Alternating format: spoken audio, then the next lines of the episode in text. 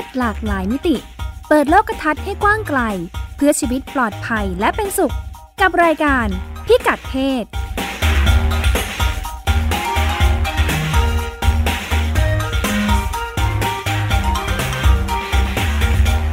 สวัสดีค่ะ ต้อนรับคุณผู้ฟังเข้าสู่รายการพิกัดเพศนะคะ กับดิฉันรัชดาธราภาค และคุณพงศธรสโรธนาวุฒิค่ะ สวัสดีครับ ค่ะ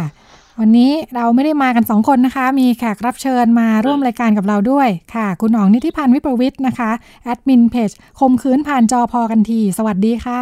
สวัสดีครับ สวัสดีครับคุณอ๋องครับบอม ค่ะสวัสดีฟังครับชื่อ ฟังชื่อเพจแล้วรู้ประเด็นที่จะคุยกันเลยนะคะ ไม่ต้องนำเข้า ค่ะ เรื่องของการข่มขืนที่เราเห็นกันอยู่ในโทรทัศน์นะในในสื่อเนี่ยอืมพูดกันมานาน เป็นรูปแบบหนึ่งของความรุนแรงนะคะ เราก็เลยจะลองมาคุยกันค่ะว่าเอ๊ะสถานการณ์มันดีขึ้นหรือแย่ลงยังไงบ้างนะคะ จริง ๆ ก็สื่อเขาก็บอกว่าโดนดิสลอฟใช่ไหมทีวีนี่เราพูดถึงเป็นประเด็นกันมานานนะเออมีออนไลน์เข้ามาครับดิสลอฟอีกเอ๊ะมันทำให้สถานการณ์เป็นยังไงบ้างนะคะ ทั้งบ้านเราและในต่างประเทศค่ะ ก็งั้นเราเริ่มจากในต่างประเทศกันก่อนบ้านอื่นเมืองอื่น สถานการณ์เขาเป็นยังไงกันบ้างคะคุณมงคลรคุณบอม ครับผมข่มขืนใช่ไหมครับหรือว่าความรุนแรงทางเพศในหน้าสื่อเอเวลาเราพูดถึงเรื่องนี้ในอันนี้อันนี้สถานการณ์เกิดขึ้นที่อเมริกานะครับเขาบอกว่าก็มีความพยายามที่จะลดฉากรุนแรง ความรุนแรงพวกอย่างนี้ลง คือมันมีเสียงวิพากษ์วิจารณ์จากผู้เชี่ยวชาญด้านสื่อหรือว่าอย่างประชาชนนี่ยครับเขามองว่าทีวีมีความพยายามการเซ็นเซอร์เรื่องบุหรี่เรื่องเหล้าอ่าหรือว่าบางทีฉากมีความรุนแรง หรืออย่างการฆ่าตัวตายในหน้าสื่อครับตรงในในละครเรื่องหนึ่งมีฉากการฆ่าตัวตายเขาก็จะมีให้เบอร์โทรหน่วยงานให้ความช่วยเหลือ หรือบางทีเป็นเบอร์โทรให้คำปรึกษาไปผู้ที่มีภาวะซึมเศร้าอยากฆ่าตัวตายโทรไปเบอร์นี้หรืออะไรครับ แต่พอเป็นเรื่องข่มขืนเนะครับ ไม่มีมักจะไม่มีคำเตือน มักจะไม่มีเบอร์โทรหน่วยงานให้ความช่วยเหลือได้ซ้ำว่าต้องทำยังไง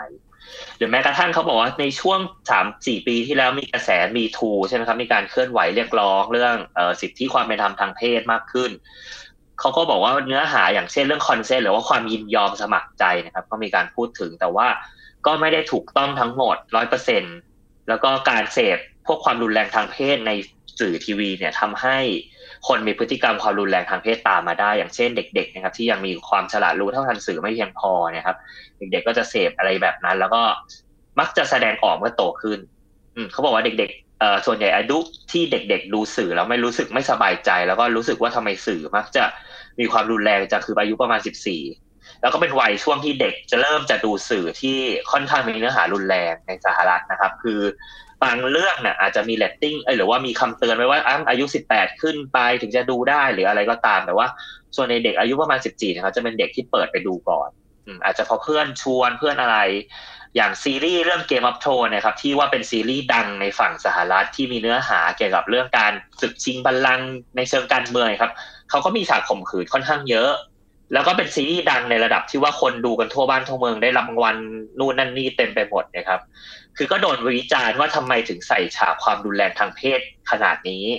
คือต้องการคือเขาต้องการสื่อให้เห็นแล้วครับ ว่าในหนังมันเป็นบริบทของสังคมยุคโบราณที่ผู้หญิงถูกปฏิบัติ ในความแบบไม่เท่าเทียมกับผู้ชายครับ แต่เขาก็วิพากษ์วิจารณ์ว่าทำไมถึงใส่ฉากมากเกินอย่างที่ควรจะเป็น แล้วก็ฉากนั้นมันไม่ได้ มันไม่ได้เล่าต่อไปว่ามันกระทบอะไร แล้วมันมีสร้างความเปลี่ยนแปลงอะไรเหมือนใส่ฉากเพื่อเอาเรตติ้งขึ้นเฉยๆ คนก็วิพากษ์วิจารณ์อะไรอย่างเงี้ยเต็มไปหมดครับเขาก็ดูละเอียดเหมือนกันเนาะเหมือนว่าฉากไม่ได้นำไปใช่สู่การคลี่คลายเรื่องอะไรอย่างเงี้ยอืมใช่ไหมคะค่ะ ลองโดดกลับมาบ้านเราบ้างค่ะ สลับกันไปเนาะอ่า คุยมาถึงตรงนี้ครับทางคุณอ๋องว่ายังไงบ้างค่ะ สถานการณ์บ้านเราเหมือนหรือแตกต่างจากเท่าที่ฟังยังไงบ้างค่ะ จริงๆสถานการณ์บ้านเราผมว่ามันมีความเขาเรียกว่าอีกระดับอาจจะไม่เหมือนกันนะครับค่ะเพราะว่าอะอืมถ้าเกิดดูจากชื่อเพจนะครับ ที่ผมเขียนว่าข่มขืนผ่านจอพอกันทีเนี่ย หลายคนอาจจะคิดว่าเราต่อต้านแบบฉากข่มขืนทั้งหมดอะไรเงี้ยนะครับเอ่อหรือว่าเรื่องละครที่มีเกี่ยวกับเรื่องการข่มขืนเนี่ย จริง ๆ แล้วเอ่อหลายคนก็จะเข้าใจผิดอย่างนี้แต่จริงๆประเด็นที่เราจะเริ่มต้นกันก่อนณนะสถานการณ์เมืองไทยของตอนนี้เนี่ย คือ เราอยากเริ่มต้นกันที่ไม่ทำให้ฉากข่มขืนหรือคติการล่อลวงข่มขืน มันกลายเป็นเรื่องปกติ ซึ่งเรื่องเรตติ้งก็เรื่องหนึ่งนะครับ คือคือโอเค ถ้ามันมีฉากความรุนแรง เราก็สนับสนุนระบบเรตติ้งนี่แหละ แต่สถานการณ์บ้านบ้านเราเนี่ย มันมีทั้งสองอย่างรวมกันก็คือ ระบบเรตติ้งยังไม่เข้มแข็ง เช่น ละครบ้านเราเนี่ยถึงมีฉากรุนแรงก็จริง แต่ทีวีที่แต่ละช่องนะครับ มีหน้าที่กำหนดเรตติ้งกันเองนะครับตามตามไอเดียของกสทช หรือหน่วยงานภาครัฐนะครับเขาก็จะกำหนดเรตเป็นเรททอพอเป็นเรททอปุ๊บถึงมีกฎว่าละครเรตที่ไม่ให้เด็กดูได้ ให้เด็กอายุต่ำกว่า 13 ต้องมีผู้ปกครองคอยดูเนี่ยไอ้ละครพวกนี้ครับกฎมันก็มีกำหนดว่ามันจะฉายได้กี่โมงถึงกี่โมงใช่ไหมฮะแต่พอระบบเรตติ้งไม่แข็งแรง แล้วมันมีพฤติกรรมที่ เรียกว่าผู้จัดละครหรืออะไรเนี่ยใส่เรตติ้งให้ต่ำกว่าปกติ ทั้งที่มันมีฉากความรุนแรงไม่ว่าทางเพศทางอะไรก็ดีเนี่ยมันก็เลยกลายเป็นว่าละครหลังข่าวทั่วไปนี่แหละครับ ที่เด็กๆ เวลาเปิดดูได้ในเวลาที่ที่สะดวกนะครับ มันก็ยังมีฉากพวกนี้อยู่ อันนั้นอันนั้นก็อีกเรื่องอันนั้นก็เรื่องหนึ่งนะครับ แต่เรื่องที่เรารู้สึกว่ามันน่าจะขัดใจมากที่สุดก็คือ เรื่องที่การข่มขืนในละครทีวีไทยเนี่ยนะครับ มันกลายเป็นสื่อ ออกมาในแง่ความบันเทิง บันเทิงด้านไหนบ้างหนึ่งบันเทิงคืออ่าโรแมนติก อันนี้ก็พูดถึงพวกพระเอกนางเอกถูกไหมฮะที่แบบโหพอตบจูบข่มขืนปั้มอะไรก็แล้ว แต่จะใช้คำอะไรก็แล้ว แต่แต่มันก็คือพฤติกรรมข่มขืนนะครับ กลายเป็นเรื่องโรแมนติกที่แบบบิวให้คนเนี่ยเข้ามาดูแบบ เวลาลงข่าวก็เหมือนกันนะครับ ไม่ใช่เฉพาะในละครเวลาลงข่าวเนี่ยเราก็จะเห็นหน้าข่าวบางบางเรื่องเนี่ยที่บิวว่าโอ้ยพระเอกวันนี้จะปั้มกับนางเอกแล้วเนี่ยนะครับ มันเป็นการสื่อที่ผิดทิศผิดทางไปหมดทั้งนี้พฤติกรรมพวกนี้เป็นอาชญากรรมอะไรนะครับ อันที่สองก็คือทำให้เรื่องของการข่มขืนเนี่ยเป็นเรื่องความสะใจไอความสะใจเนี่ยมันเป็นในลักษณะที่ตัวร้ายโดนข่มขืนนะฮะตัวร้ายโดนข่มขืนนะโหทุกคนแบบโอ้แฮปปี้กันหมดว่าเอ้ยนี่แหละมันโดนลงโทษถูกต้องแล้ว ซึ่งมันทำให้สังคมเนี่ยไปคิดว่า เราสามารถใช้การข่มขืนลงโทษคนได้ อันนี้ก็เป็นอีกประเด็นหนึ่งอีกประเด็นหนึ่งคือทำให้มันเป็นเรื่องตลกนะครับ ไอ้เรื่องตลกเนี่ยก็ประเภทที่ใช้คำว่าปล้ำเนี่ยแหละครับ ละครไทยหลาย ๆ เรื่องเนี่ยจะพยายามทำให้การข่มขืนเนี่ยมันดูบันเทิงหรือเบาบาง หรือมันทำให้ดูเป็นเรื่องที่แบบซอฟๆนะครับ โดยเฉพาะเรื่องพระรองนางรองทั้งหลายเนี่ยก็จะมีการหลอกไปปั้มบ้างอะไรบ้าง ซึ่งมันก็จะกลายเป็นเรื่องความตลกไป เพราะนั้นความโรแมนติก ความสะใจ ความตลกเนี่ย มันไม่ใช่เรื่องที่การข่มขืนมันควรจะเอามาเป็นมาเป็นสื่อที่สามสามอย่างนี้นะครับ อันนี้ผมว่าปัญหาของละครบ้านเราเนี่ยมันยังติดอยู่ตรงนี้ ซึ่งถ้าไปถึงที่คุณบอมพูดเกี่ยวกับอเมริกานั้นมันก็มีเรื่องเรตติ้งกับความรุนแรงเพิ่มขึ้นมาละอันนั้นผมว่ามันก็เป็นอีกเลเวลหนึ่งนะ มันก็น่าจะมาถกกันต่อ แต่ของเราเนี่ยอาจจะต้องเริ่มกันที่เลเวลนี้ ค่ะ เอ๊ะคุณน้องจากในฐานะผู้ที่ติดตามติดตามสถานการณ์ มันมีความต่างกันไหมคะว่าเออดิฉันไม่แน่ใจว่าเคยเห็น ซีรีส์หรือเรื่องราวจากต่างประเทศที่เขาฉากข่มขืนที่เราพูดถึงเนี่ยมันเอามาใช้แบบ romanticize แบบบ้านเราหรือทำตลกอะไรเงี้ยนะเคยเห็นลักษณะนี้ในต่างประเทศไหมพระเอกนางเอกแบบว่าข่มขืนกัน เพื่อจะจบ end happy ending อะไรอย่างเงี้ยนะเออผมเคย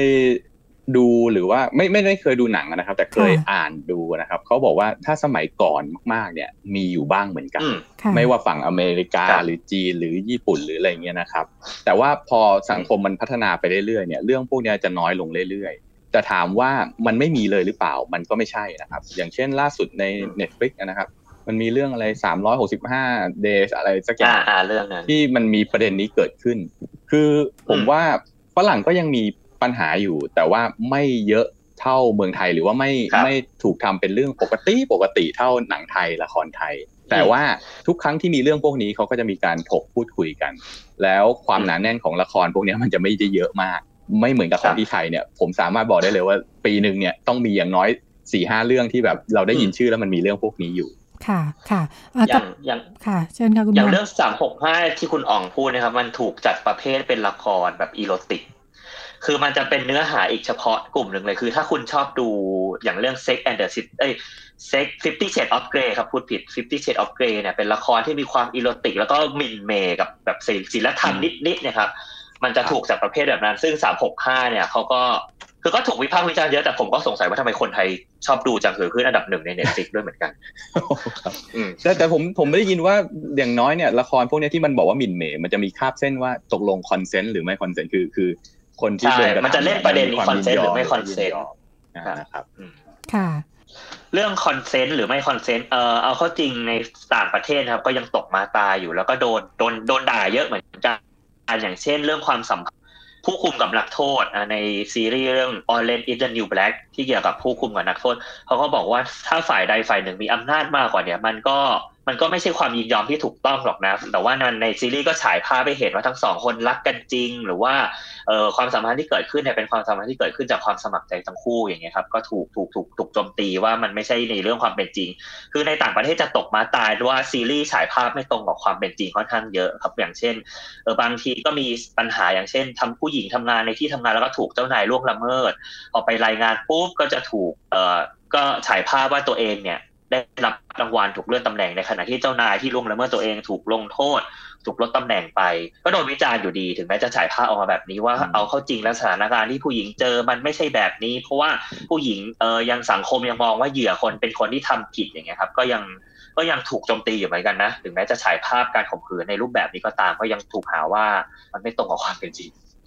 แล้วปัญหาในเรื่องข่มขืนในโลกความเป็นจริงมันซับซ้อนแล้วก็ซีรีส์เขาบอกว่าซีรีส์มันไม่สามารถฉายภาพ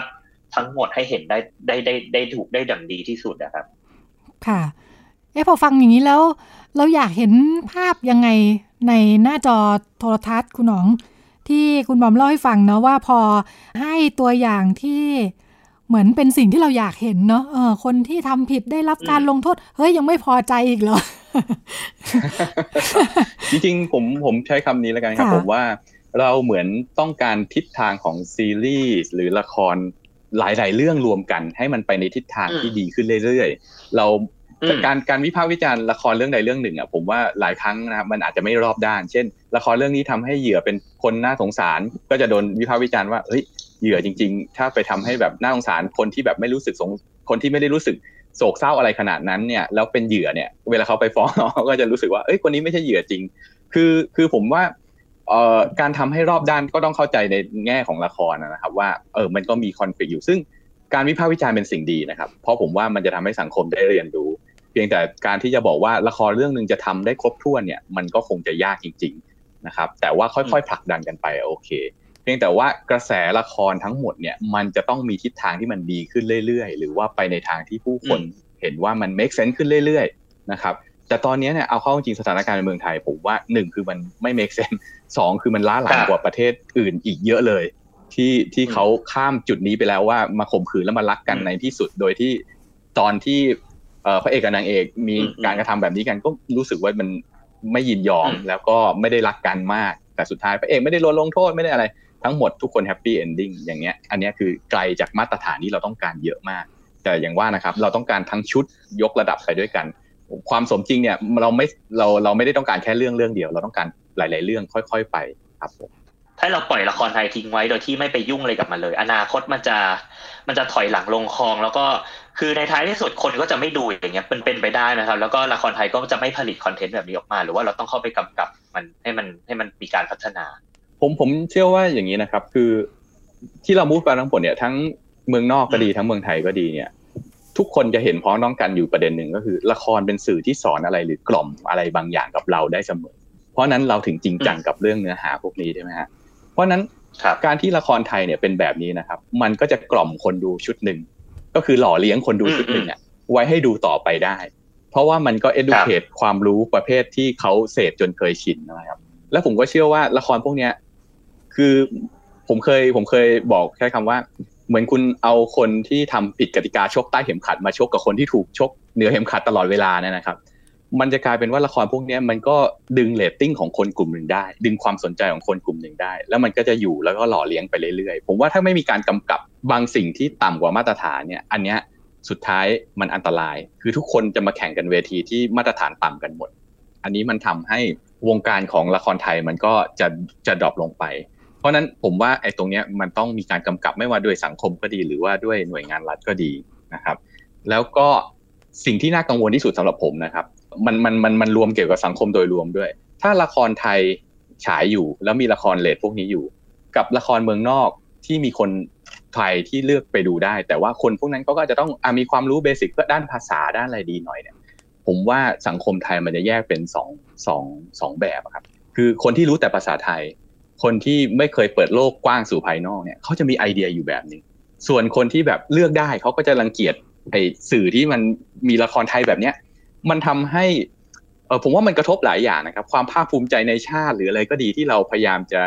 ทำให้มันเกิดขึ้นแบบพื้นๆเนี่ย แต่อันนี้ผมว่ามันคือเรื่องลึกๆที่มันจะเกิดขึ้นได้ คือ ถ้าเกิดสื่อเรามีสื่อที่มีคุณภาพนะครับ คนที่ดูละครที่ใช้ภาษาไทย แล้วเขาได้ educate บางอย่างที่มันสากล หรือว่าที่มันดีมีเขาเรียกว่ามีมาตรฐานของมนุษยธรรมสูงเนี่ย ถ้ามันเป็นแบบนั้นสังคมมันจะดีขึ้นเรื่อยๆ โดยเฉพาะสังคมที่คนที่ไม่ได้มีโอกาสใช้ภาษาต่างประเทศนะครับ ส่วนสังคมที่ใช้ภาษาต่างประเทศอะไรเขาก็จะกลับมาดูละครไทยก็ว่ากันไป หรือว่าจะไปดูละครต่างชาติมันก็มีทางเลือกหลากหลายนะครับ อันนี้อันนี้ผมว่ามันกระทบหลายอย่าง ถ้าสื่อเราคุณภาพดีขึ้นเนี่ย มันจะช่วยให้ ทุกอย่างมันมันมันกลมกลมกลืนกันมากขึ้น ไม่ได้แยกเป็นสองระดับ แล้วคนหนึ่งนี่แบบโหคิดอีกทาง อีกพวกหนึ่งคิดอีกทางเหมือนกับทุกวันนี้นะครับที่เถียงกันอยู่พอมีการรณรงค์พวกนี้ทีไรก็จะมีคนสองกลุ่มเนี่ยที่เห็นกันชัดเจนเลยว่า คนพวกหนึ่งก็บอกอ้าวก็มันสนุกนี่ครับอีกคนอีกพวกหนึ่งก็บอกว่าเฮ้ยมันผิดกับสิ่งที่เราควรจะเป็นนะมันเป็นอาชญากรรมเราไม่ควรจะเอามาบันเทิงครับ ค่ะในช่วงหลายปีที่ผ่านมาเห็นความเปลี่ยนแปลงอะไรบ้าง คุณหนองจากการที่ได้เข้าไปช่วยกันผลักดันนำเสนอ ติติงวิพากษ์วิจารณ์นะคะ เห็นความเปลี่ยนแปลงที่น่าสนใจยังไงบ้าง ผมเริ่มลงในฐานะคนดูจริงๆนะครับเพราะผมไม่มีความรู้เรื่องพวกนี้ แต่ว่าหลาย ๆ เรื่องก็ค่อยๆ เก็บเกี่ยวมาเรื่อยๆจากการไปเสวนา ซึ่งต้องบอกว่าตอนรณรงค์ช่วงแรกเนี่ย ช่วงนั้นเนี่ยสื่อโซเชียลมีเดียเนี่ยยังยังไม่ได้พีคมากนะครับ แล้วสื่อละครทีวีเนี่ยเป็นช่วงก่อนเปลี่ยนแปลงสู่ยุคดิจิตอล มันก็จะเป็นยุคที่ละครกำลังโด่งดังอยู่นะครับ ยุคนั้นเนี่ยเหมือนเสียงเราจะแบบเล็กนะครับ คือคือร้องเรียนไปเนี่ยมีคนเห็นด้วยเยอะนะครับ แต่คนที่ร้องคนที่เห็นด้วยเยอะแยะเนี่ยเขาอาจจะไม่ได้พูดเหตุผลออกมาได้ดังเหมือนยุคนี้ไอ้คำว่าพูดเหตุผลมันได้ดังเหมือนยุคนี้เหมือนก็คือ อย่างละครล่าสุดที่มันมีปัญหาเนี่ย ปรากฏว่ามีแฮชแท็กขมขืนผ่านจอบอกกันทีเนี่ยเข้าทวิตเตอร์ขึ้นอันดับหนึ่งของประเทศไทย ในวันนั้นคือแบนละครเรื่องนี้แล้วก็แฮชแท็กข่มขืนผ่านจอพอกันที แล้วทุกคนก็จะแบบมีข้อความที่ ใส่ความเห็นของตัวเองลงไปได้นะครับไอ้เรื่องพวกนี้มันกระจายว่ากว้างขึ้นมากนะครับสมัยก่อนเนี่ยผมไปเสวนาอะไรก็ตามเนี่ยผมก็จะเอาแค่รายชื่อไปนะครับอันนั้นก็เป็นยุคที่โซเชียลมีเดียเติบโตระดับหนึ่งแหละ แต่ไม่เหมือนกับยุคนี้ แต่ยุคนี้เนี่ยพอละครมีปัญหาปุ๊บอีกคืนนึงเนี่ยกลายเป็นเรื่องใหญ่โตที่ทุกคนหันมามอง ประเด็นก็คือหน่วยงานรัฐยังไม่ได้พัฒนาไปตามสังคมขนาดนั้น มันก็เลยไม่ได้รวดเร็วฉับไวแบบที่ผู้คนในสังคมเนี่ยตื่นตัวกับเรื่อง การข่มขืนในละครเท่าทุกวันนี้ค่ะพาดพิงหน่วยงานรัฐไปแล้วนะคะ ก็เลยอยากถามถึงว่ามันมีหลายส่วนที่เกี่ยวข้องเนาะทั้งหน่วยงานรัฐที่เป็น regulator เองทางผู้ผลิต แล้วก็มีส่วนไหนอีกที่เราเคยได้ไปปฏิสัมพันธ์แล้วได้เห็นในมุมของเขาเป็นยังไงกันบ้าง ผู้ผลิตเขาก็ยังคงเดินหน้าอย่างนี้เลยได้มีโอกาสพูดคุยกับเขาไหมคะคุณอ๋อง มีโอกาสครับผู้ผลิตมีหลายแบบเลยครับ แล้วก็ส่วนใหญ่พอหน่วยงานรัฐเชิญผู้ผลิตเข้ามาเนี่ยเขาเรียกว่าเด็กดีก็จะโดนด่าก่อน แต่เด็กไม่ดีก็จะเงียบหายไป ไม่ยอมเข้ามาร่วมตั้งแต่เสวนาเลยนะครับ แล้วพอมีปัญหาเกิดขึ้นมีการเรียกเข้ามาพูดคุยตามที่บุคลากรของกสทชนะครับเล่าให้ผมฟังเนี่ยก็จะมีทั้งคนที่เข้าใจ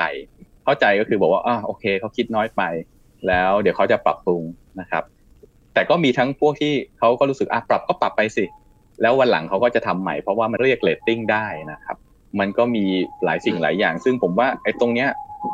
มันทำให้มันเป็นความต้องการที่เราคิดว่ามันน่าจะผลักดันไปถึงระดับกฎเกณฑ์หรือจริยธรรม ถึงแม้มันจะไม่ได้มีขีดเส้นชัดเจนนะครับ แต่ทุกวันนี้ปัญหาอย่างเช่น ผมร้องเรียนไปทางกสทชว่าละครเรื่องนี้มีปัญหาเรื่องคติข่มขืนนะครับครับผลที่เขาฟีดแบ็กกลับมาก็จะพูดว่า เอ๊ะมันมีฉากไหนหรอที่มันเป็นเรื่องนี้ แต่จริงอะเรากำลังพูดถึงคติทั้งหมดนะครับว่าเฮ้ยมันทำให้พระเอกที่มีการกระทำข่มขืนเนี่ย มันไป happy ending ได้ยังไงอะไรอย่างเงี้ยนะครับ เพราะนั้นมันจะไม่ได้พูดถึงฉากใดฉากหนึ่ง แต่มันพูดถึงแนวทิศทาง ผมเปรียบเทียบว่าสมมติมีละครเรื่องหนึ่งเนี่ยเอ่อพระเอกคอร์รัปชันพระเอกเป็นข้าราชการคอร์รัปชันแล้วได้ดิบได้ดีสุดท้ายโอ้โห เป็นอธิการบดีอะไรเงี้ยเราคงไม่เราไม่คง รู้สึกทนไม่ได้กับละครแบบนี้ถูกไหมฮะเหมือนกันนะครับ ละครที่ข่มขืนแล้วพระเอก happy ending ก็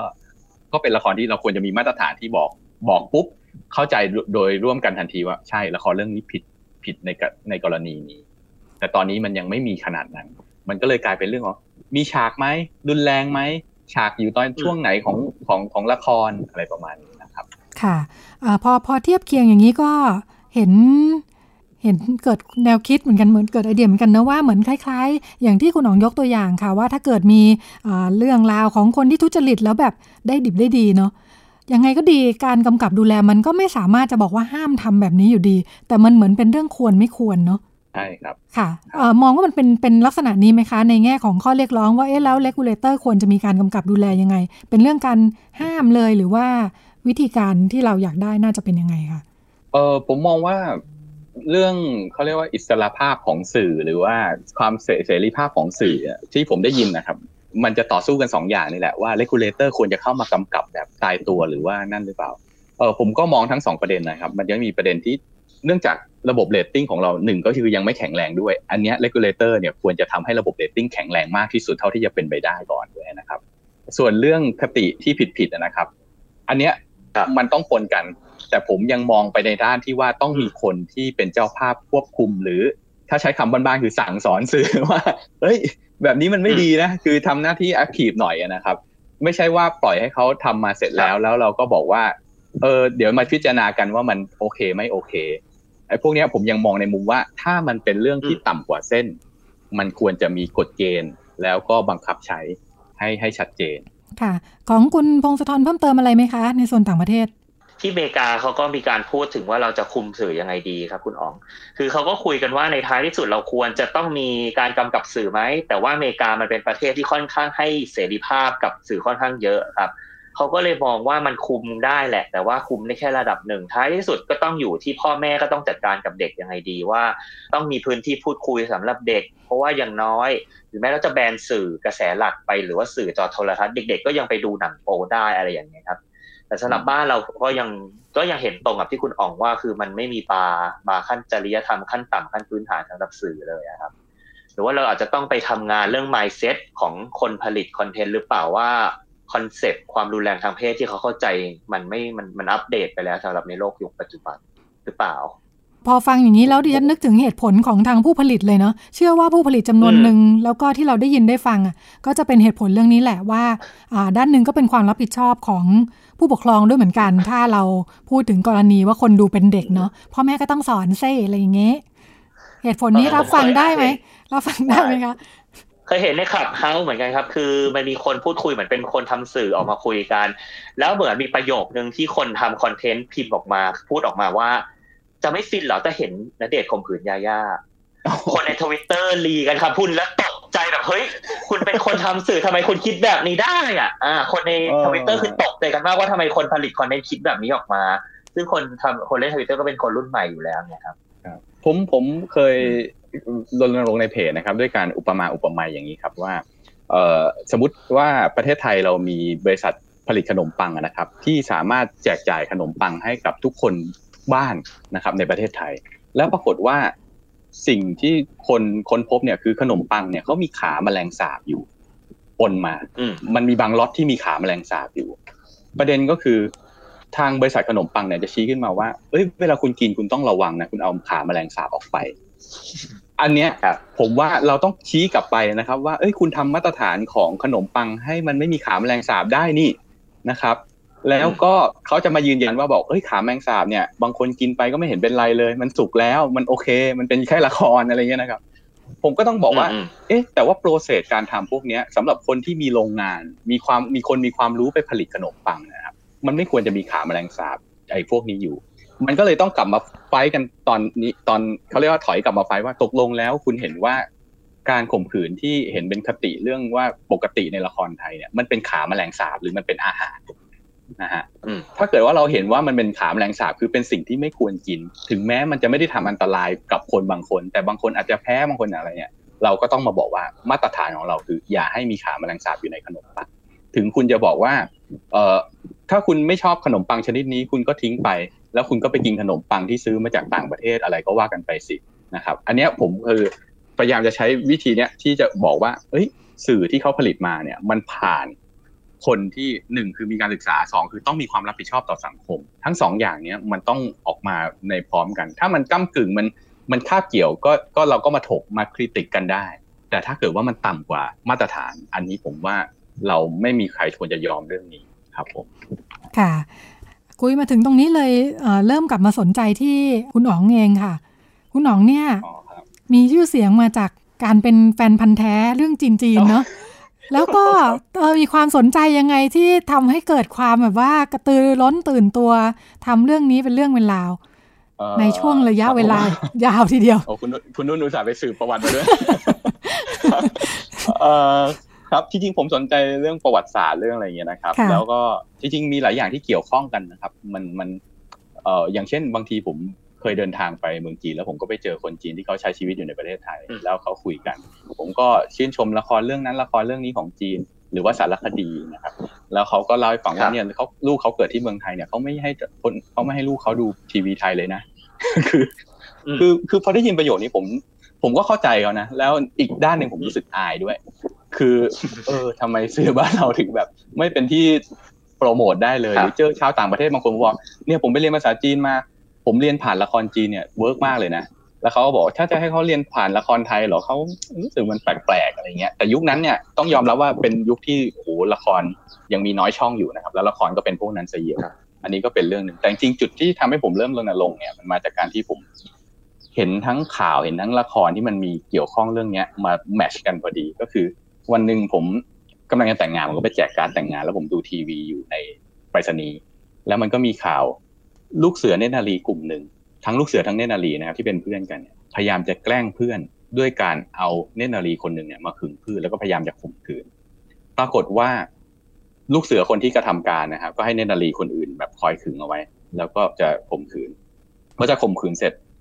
เขาก็ทำไม่สำเร็จ เพราะว่าอวัยวะเพศไม่แข็งตัว ซึ่งผมดูอันนี้แล้วผมรู้สึกว่ามันสะท้อนใจนะครับว่าหนึ่งคือเด็กไปเรียนรู้มาจากไหนว่าการข่มขืนคือการลงโทษคนได้ นะครับถ้าเขาต่อยถ้าเขาอะไรเนี่ยมันเป็นสัญชาตสัญชาตญาณอย่างหนึ่งอาจจะเห็นจากละคร อันนี้ก็ก็เป็นเรื่องความรุนแรงอีกเลเวลหนึ่งแต่ว่าการข่มขืนเนี่ยมันไม่ควรจะให้เด็กมารับรู้ว่ามันเป็นการลงโทษกัน แล้วมาใช้แกล้งเพื่อนนะครับ อันเนี้ยผมผมก็บอกแทนไม่ได้ว่า สุดท้ายแล้วลูกเสือพวกนี้เขาเรียนรู้มาจากไหน อาจจะมาจากสังคมโดยรวม ซึ่งมันก็สะท้อนกันไปสะท้อนกันมา แล้วมันก็แก้ไขไม่ได้ทันทีในละครกับในสังคมนะครับเพราะมันเป็นคติเดียวกัน แต่ถ้าผมเป็นคนที่ทำละครเรื่องนั้น เรื่องที่มีปัญหา แล้วผมได้เห็นข่าวเนี่ย ผมรู้สึกว่าถ้าผมเป็นหนึ่งในทีมงาน ผมควรจะรู้สึกสะท้อนใจนะแล้วผมรู้สึกว่ามันยังอยู่ในกำมือของคนที่ทำละครทั้งหมดนะว่าเราไม่ทำได้นะฮะผมก็เลยเริ่มรณรงค์เรื่องนี้ขึ้นมา มันก็มันก็เป็นจุดเริ่มต้นง่ายๆเลยครับ เพราะมันเป็นในมุมของผู้ดูจริง ๆ ผมก็ไม่ได้มีความรู้อะไรเลยตอนเริ่มต้นค่ะ ตอนเริ่มต้นเลยทำอะไรฮะที่บอกว่าเป็นการรณรงค์เอ่อต อนแรกผมโพสต์ใน Facebook ของผมเลย ผมก็ทำเป็นโพสต์เป็นรูปภาพตัวหนังสือง่ายๆนะครับ เช่น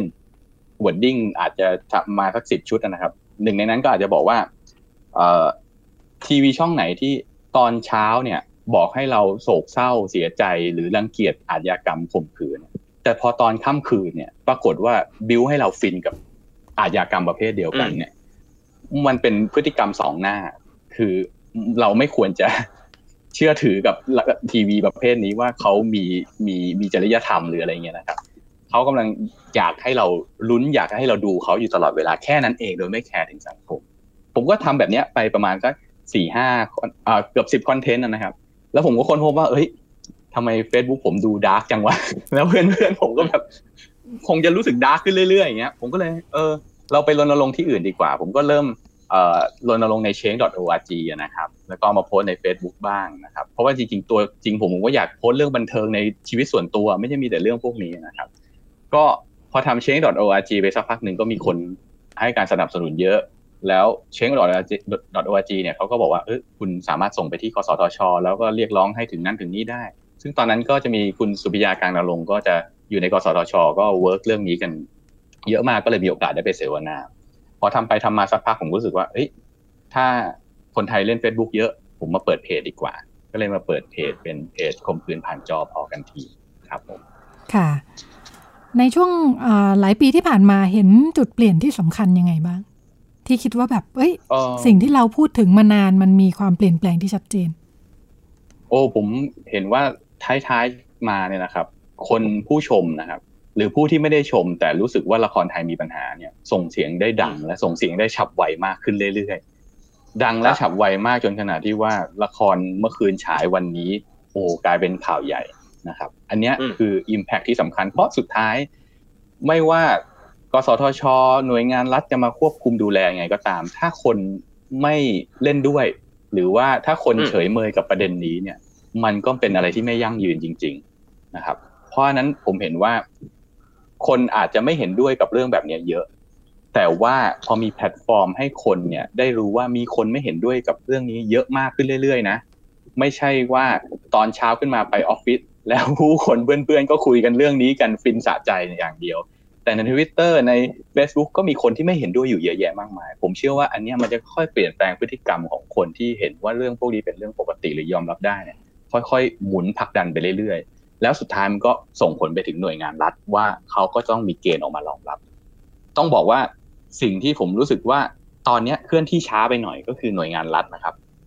ไม่ว่าจะออกมาเป็นลักษณะว่าเอชี้แจงก็ดี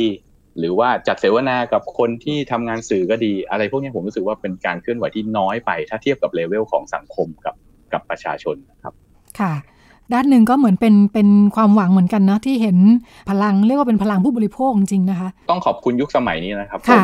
ขณะผมขาเข้าเฟือก็ยังมาสัมภาษณ์ได้หมายถึงว่าหมายถึงว่าคือผมอยู่ที่ไหนผมก็รณรงค์ได้ถูกไหมฮะเพราะนั้นอันเนี้ยก็ก็มันเป็นเรื่องของยุคสมัยด้วยแหละ เราควรจะพัฒนาไปตามยุคสมัยรวมถึงจริยธรรมในสังคมอะไรเงี้ยมันก็ควรพัฒนาขึ้นอย่าใช้ข้ออ้างที่ว่าสมัยก่อนก็ทำกันได้ทำกันเยอะ แล้วสมัยนี้ก็ยังจะทำต่อไปครับค่ะ ด้านหนึ่งก็ เหมือนไก่เกิดก่อนไข่เนาะหรือไข่เกิดก่อนไก่ คือพลังแบบนี้อาจจะมีอยู่แล้วก็ได้ แต่ว่าพออมีช่องทางออนไลน์ก็อาจจะทำให้ถูกสื่อสารมากขึ้น แล้วก็การสื่อสารนี้ก็ดูเป็นพลังที่จะช่วย หวังว่าจะช่วยขับเคลื่อนแล้วก็สร้างการเปลี่ยนแปลงในด้านอื่นๆที่เราอยากเห็นด้วยนะคะ ค่ะก็ขอบคุณคุณอ๋องนะคะ นิติพันธ์วิปวิทย์นะคะแอดมินเพจ คมขืนผ่านจอพอกันทีที่มาพูดคุยกับเราในวันนี้นะคะ ได้แง่มุมที่น่าสนใจทั้งในประเทศและต่างประเทศนะคะ ก็ช่วงนี้หมดเวลาแล้วค่ะ ขอบคุณคุณอ๋องมากค่ะ แล้วก็เดี๋ยวเราไปกันต่อในช่วงถัดไปค่ะ คุณครับขอบคุณครับคุณครับ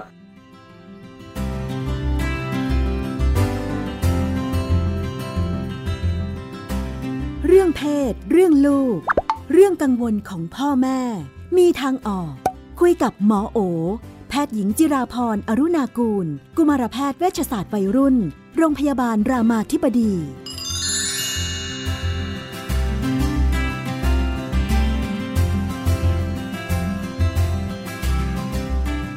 ในช่วงเรื่องเพศเรื่องลูกเราก็อยู่กับคุณหมอโอนะคะ สวัสดีค่ะ ค่ะ สวัสดีค่ะพี่นุ่น สวัสดีท่านผู้ฟังค่ะ ค่ะ ก็ตามเคยมาดูปัญหาของวันนี้กัน อ่า เป็นคุณแม่นะคะ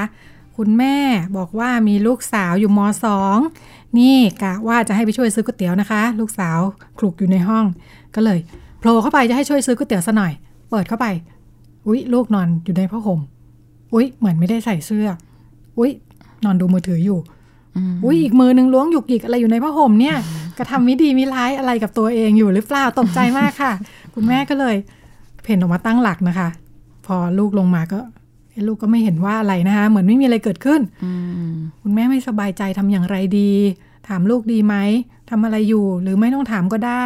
ถ้าลูกช่วยตัวเองอยู่ล่ะ แม่ควรจะห้ามยังไงดี เป็นผู้หญิงก็ไม่เหมาะหรือเปล่าจะทำอะไรแบบนี้อืมค่ะค่ะ ก็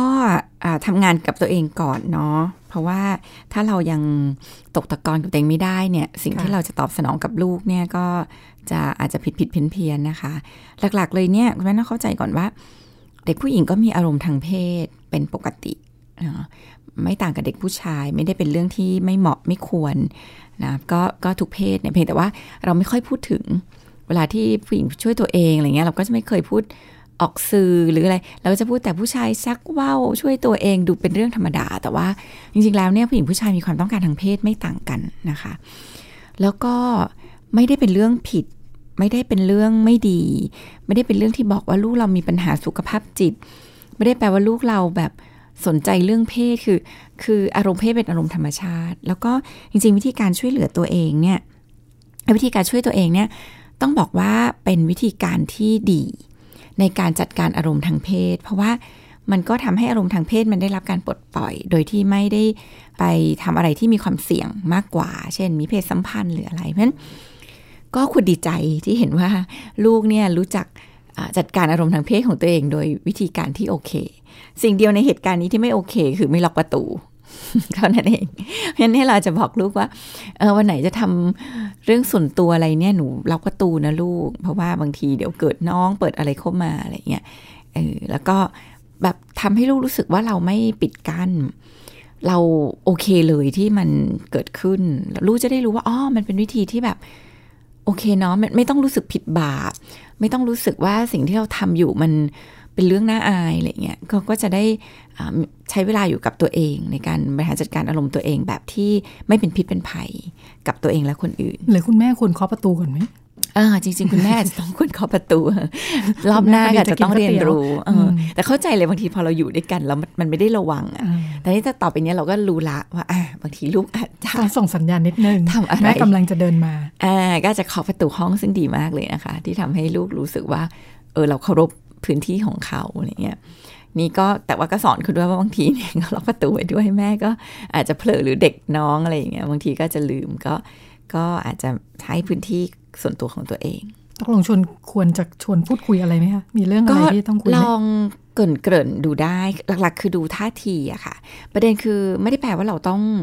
พูดคุยเรื่องส่วนตัวของลูกทุกเรื่อง ถ้าเราคิดว่าเขาจัดการตัวเองได้เขาไม่ได้มีปัญหาอะไรอะไรเงี้ย เราก็อาจจะไม่ได้จำเป็นต้องเข้าไป ก็อาจจะโยนหินถามทางอ่าก็จะพูดอย่างเงี้ยค่ะว่าเออวันหลังอะไรเงี้ยแล้วเกิดเขาบอกว่าเปล่าหนูไม่ได้ทำอะไรเงี้ย เราก็จะบอกไปว่าเอาหรอแม่เข้าใจว่าเป็นอย่างนั้นพอดีโทษทีแม่เห็นดูยุกยิกยุกยิกแต่จริงการช่วยตัวเองอะไรมันเป็นเรื่องธรรมดามากเลยนะลูกคือคือการที่เราเปิดพื้นที่ปลอดภัยทำให้ลูกรู้สึกว่าเออเราไม่ได้มองเรื่องแบบนี้ไม่ดีหรือเป็นเรื่องที่ไม่โอเคเนี่ยมันก็ทำให้ลูกอาจจะแบบยอมเปิดใจที่จะคุยมากขึ้นนะเดียวกันเนี่ย เด็กหลายคนก็รู้สึกว่านี่เป็นเรื่องส่วนตัวไม่เห็นต้องคุยเลย เราก็เคารพพื้นที่ตรงนั้นของลูก อย่างที่ที่เมื่อกี้คุณหมอบอกว่ามันก็เป็นเรื่องดีที่ลูกเขาจะรู้ทางออกเนาะเรื่องการจัดการอารมณ์ทางเพศของตัวเอง แล้วกรณีที่ลูกไม่รู้ล่ะ ถึงขั้นต้องให้คำแนะนำไหมเราควรจะชวนคุยคุยเหมือนกัน เพราะว่าจริง ๆ มันเป็นความรู้ที่เราควรจะแบบทำให้เขามีเหมือนเหมือนกับเขาควรจะรู้ว่ากินยังไงปลอดภัย กินอะไรไม่ดีกับสุขภาพ ออกกำลังกายแล้วดีนะอย่างเงี้ย มันเราควรจะพูดกับลูกเป็นเรื่องปกติ ว่าเออช่วยตัวเองจริงเนี่ยดีนะลูกมันทำให้เวลาที่มีอารมณ์ทางเพศมันได้รับการปลดปล่อยไปในทางที่โอเคเลยก็ชวนคุยได้นะคะเราอาจจะชวนคุยเป็นเรื่องทั่วไปอะไรเงี้ยนะคะแล้วก็คือประเด็นคือถ้าเราทำให้เขารู้สึกว่าเรื่องอย่างเงี้ยคือเรื่องที่เราคุยกันได้เป็นเป็นปกติ เราไม่อึยอาเราไม่ทำให้รู้สึกว่าน่าอายเราไม่ทำให้รู้สึกว่า เป็นเรื่องไม่เหมาะไม่ควร เราคุยกันเป็นเหมือนกับเรื่องว่า เหมือนเราแนะนำลูกว่าเออจริงแม่ว่าเราควรออกกำลังกายกันเหมือนกันเนาะตอนนี้แม่ว่ามันร่างกายมันจะได้แข็งแรงนะแม่อ่านมาอะไรอย่างเงี้ยเราก็คุยกับลูกแบบเนี้ยค่ะ ว่าเออบางทีวัยรุ่นบางทีมันมีอารมณ์ทางเพศนะลูกถ้าการหนูรู้หนูรู้หรือเปล่าว่าเวลามีอารมณ์ทางเพศมันจัดการยังไงได้บ้าง ก็อาจจะตั้งเป็นคำถาม ก็จะบอกว่าก็ไม่ต้องสนใจก็ออกทำอย่างอื่นไป ซึ่งก็เป็นวิธีการหนึ่งเนาะเช่นบางทีเราอยู่ในที่ที่มันจัดการตัวเองไม่ได้แล้วก็บอกเออใช่บางทีก็เบี่ยงเบนความสนใจไปกับเรื่องอื่นเนี่ยก็เวลาอยู่ในที่ที่มันระโหฐานจัดการไม่ได้ก็โอเคก็อาจจะสามารถเบี่ยงเบนไปได้เนาะแต่ถ้าอยู่ด้วยตัวเองวิธีทางเลือกหนึ่งก็คือ การช่วยตัวเองเนี่ยก็เป็นทางเลือกหนึ่งที่เลือกได้ เพราะว่าเป็นวิธีการที่ปลอดภัย ไม่มีความเสี่ยงนะคะ แล้วก็หนูรู้เปล่าว่าผู้หญิงก็ช่วยตัวเองได้นะลูกในสื่อมันชอบพูดแต่ของผู้ชายเนี่ยผู้หญิงก็ช่วยตัวเองได้ทำยังไงได้ ใช้นิ้วสัมผัสอวัยวะเพศตัวเองอะไรก็คุยกับลูกได้ มีมากไปน้อยไปไหมเขาชอบเป็นห่วงกันนะลูกหมกมุ่นอ่าคือคือเราจะตีคำเวลาที่ลูกยุ่งกับเนื้อตัวร่างกายตัวเองในเรื่องเพศเราจะสูว่าลูกหมกมุ่นไม่มีเขาเรียกว่าไม่มี คำจำกัดว่าควรไม่เกินกี่ครั้ง คือไม่เหมือนเครื่องดื่มชูกำลังว่า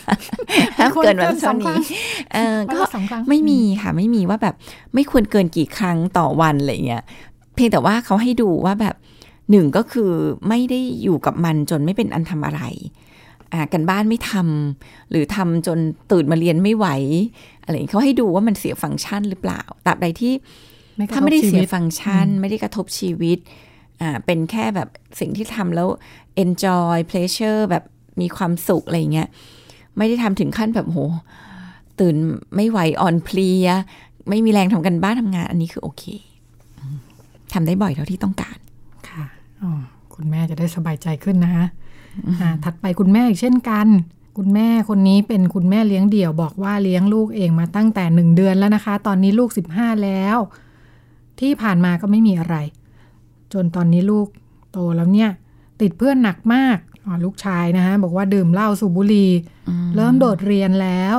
ด้านหนึ่งคุณแม่ก็ว่าเออก็เด็กผู้ชายก็ธรรมดามั้ง อาจจะมีเกย์บ้างอะไรบ้างนะคะ แต่ว่าเอ๊ะแค่ไหนที่ควรจะเริ่มเป็นห่วง คือจะจะดูแลลูกมากไปก็แบบ กลัวลูกเขาจะขาดประสบการณ์เนาะเป็นผู้ชายก็ควรจะไปโน่นไปนี่ แต่หลังๆอีกปัญหาหนึ่งคือ จากที่เคยคุยด้วยเนี่ยอ่าลูกวัยรุ่นไม่คุยด้วยอืม กีก็ตอนดึกมีย่องออกจากบ้านด้วย คุยกันเริ่มหงุดหงิด คุยอะไรหงุดหงิดทุกที ลูกเปลี่ยนไปทำยังไงดีอืมจริงๆรากของปัญหาเนี่ยมันอาจจะไม่ใช่แค่พฤติกรรมลูกนะคะ มันดูเหมือนกับมีปัญหาเรื่องความสัมพันธ์ระหว่างกันด้วยเนาะก่อนที่จะไปสอนอะไรลูก เตือนอะไรลูกเนี่ยสิ่งที่ต้องกลับมาทำงานกับมันก่อนเลยก็คือ กลับมาเป็นคนที่มีความสัมพันธ์ที่ดี ต่อกันก่อน เพราะว่าคนที่มีความสัมพันธ์ที่ไม่ดีต่อกันพูดอะไรไปเนี่ยก็ไม่ฟังอยู่ดี วันนี้หมอแนะนำว่าควรจะคุยกับลูกยังไงเนี่ยไปถึงแค่อ้าปากจริงๆอาจจะไม่ได้ทันจะพูดนะแค่อ้าปากหาวเนี่ยลูกก็เบือนหน้าหนีละเพราะฉะนั้นมันอาจจะไม่ได้ความสำคัญคือไม่ได้แบบ เอ๊ะเราควรจะยังไงความสำคัญคือ ตอนนี้เรากับลูกเป็นคนที่คอนเน็กกันได้ มีความสัมพันธ์ที่ดีต่อกันอยู่หรือเปล่า ความสัมพันธ์ที่ดีต่อกันเนี่ยไม่ได้เริ่มจากการที่เข้าไปสอนสั่งบน แต่เริ่มจากการเข้าไปรับฟัง เริ่มจากการมีเวลาคุณภาพด้วยกัน เริ่มจากการแสดงภาษารัก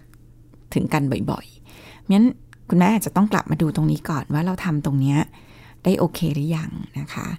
อันที่สองก็คือต้องปรับ mindset เรานิดหนึ่งว่า ไม่ได้แปลว่าเรื่องเกเรเป็นเรื่องของเด็กผู้ชายเป็นเรื่องธรรมดา เมื่อไหร่ก็ตามที่มันมีอะไรที่อนอกนอกลู่นอกทางเนี่ย เราอาจจะต้องรู้ว่าอันเนี้ยจะเป็น ประตูเริ่มต้นสู่ปัญหาที่ตามมาอีกหลายอย่างเสมออย่า อย่าคิดว่าแบบเออก็อย่างนี้แหละเด็กผู้ชายมันก็เกเรเด็กผู้ชายมันก็โดดเรียนอะไรกลับมาดูเสมอว่าสาเหตุมันคืออะไร อย่าแค่ไปสรุปว่าเป็นเรื่องธรรมดา เด็กผู้ชายต้องเรียนรู้ผ่านการเกเรอะไรเงี้ยคือกลับมาดูเลยเอ๊ะมันเกิดอะไรขึ้น เช่น ลูกเราเริ่มเรียนไม่รู้เรื่องหรือเปล่า ลูกเรามีซึมเศร้าหรือเปล่า ก็เลยแบบ ไม่อยากเอ็นแบบไม่ทำอะไรที่แบบควรจะต้องทำลูกเราอาติดเกมเปล่าติดหน้าจอติดออนไลน์ที่แบบกลางวันต้องโดดไปร้านเกมไหมคือ คือต้องหาสาเหตุเสมอนะคะ การหาสาเหตุเนี่ยก็คือตรงไปตรงมาก็คือพูดคุยกับลูก การพูดคุยนั้นเนี่ยมันจะเวิร์กมากเลย ถ้าเราตั้งใจที่เราจะเข้าไปคุยกับเขาเพื่อฟังเขาจริง ๆ ว่ามันเกิดอะไรขึ้นในชีวิตเขาบ้าง ไม่เข้าไปสอนเขา ตราบใดที่เราไม่รู้ว่าที่มามันคืออะไรสาเหตุคืออะไรเนี่ย เราแทบจะไม่ควรสอนอะไรเขาเลยเพราะเราไม่รู้เลยว่าสิ่งที่เราสอนเนี่ย มันใช่หรือเปล่าเพราะฉะนั้นเข้าไปตั้งใจฟังก่อน ส่วนมากสอนก็คือ เพราะว่าพฤติกรรมมันเริ่มไม่โอเคใช่ก็จะไปสอนตรงจุดพฤติกรรมอ่าว่าไม่ควรทำอย่างนั้น และอ่าควรทำอีกอย่างหนึ่งอ่าอย่าใช่โดไหมดคะเรียนนะลูกอ่ามันไม่ดีนะต่อไปเนี่ย เดี๋ยวก็ครูก็ให้ตกหรอกถ้าโดดเรียนเดี๋ยวต้องโดนเรียกผู้ปกครเราองมักจะเนี่ยมองว่าพฤติกรรมเนี่ยเป็นปัญหา พฤติกรรมจริงๆมันเป็นปัญมันหาเป็นปัญหาเพียงแต่ว่าในตัวมันไม่ใช่เองทางแก้ปัญหาค่ะ ในการที่แค่เข้าไปจัดการพฤติกรรม มันต้องเข้าไปหาสาเหตุที่มาของพฤติกรรม ว่ามันมาจากอะไรนะทำไมมันถึงทำให้เกิดพฤติกรรมเหล่านี้ มันมีปัญหาอะไรที่อยู่ข้างใต้ภูเขาน้ำแข็งตรงนั้น พฤติกรรมที่เราเห็นเนี่ยเป็นเป็นยอดภูเขาน้ำแข็งที่มันโผล่พ้นมาให้เราเห็น แต่ว่า ข้างใต้นี่มันมีอะไรอยู่เต็มไปหมดเลยเนาะมุมมองที่เขามีต่อเรื่องนี้ นะคะปัญหาที่เขาเผชิญต่อการที่เขาจะทำสิ่งที่ควรทำมันมีอะไร มันถึงมาเลือกทำมันนี้ เขามีอารมณ์ความรู้สึกอะไร จริง ๆ เขามีความต้องการอะไรเขาถึงทำพฤติกรรมเหล่านี้ สิ่งเหล่านี้เป็นสิ่งที่เราต้องมองหาก่อน เราถึงจะช่วยเขาที่จะแก้ปัญหาได้งั้นเข้าไปฟังก่อนที่จะเข้าไปสอน อันนี้จะช่วยลูกมาก เป็นไปได้ไหมว่าพฤติกรรมที่เป็นปัญหาอาจจะไม่ได้มาจากสาเหตุ ที่เป็นปัญหา เช่นอืมลูกไม่ได้มีอะไรเลยแค่ตามเพื่อนไป ใช่ เพื่อนชวน นึกว่ามันก็สนุกดี ใช่ใช่ทมันดลก็องอะไรเป็นไปอย่างงี้ได้ว่ามันก็แค่แบบอยากสนุกค่ะแอบคือมันก็เป็นความต้องการ ถามว่าความต้องการมันเป็นปัญหาไหมความต้องการคือสิ่งที่เป็นพื้นฐานของมนุษย์ ความต้องการ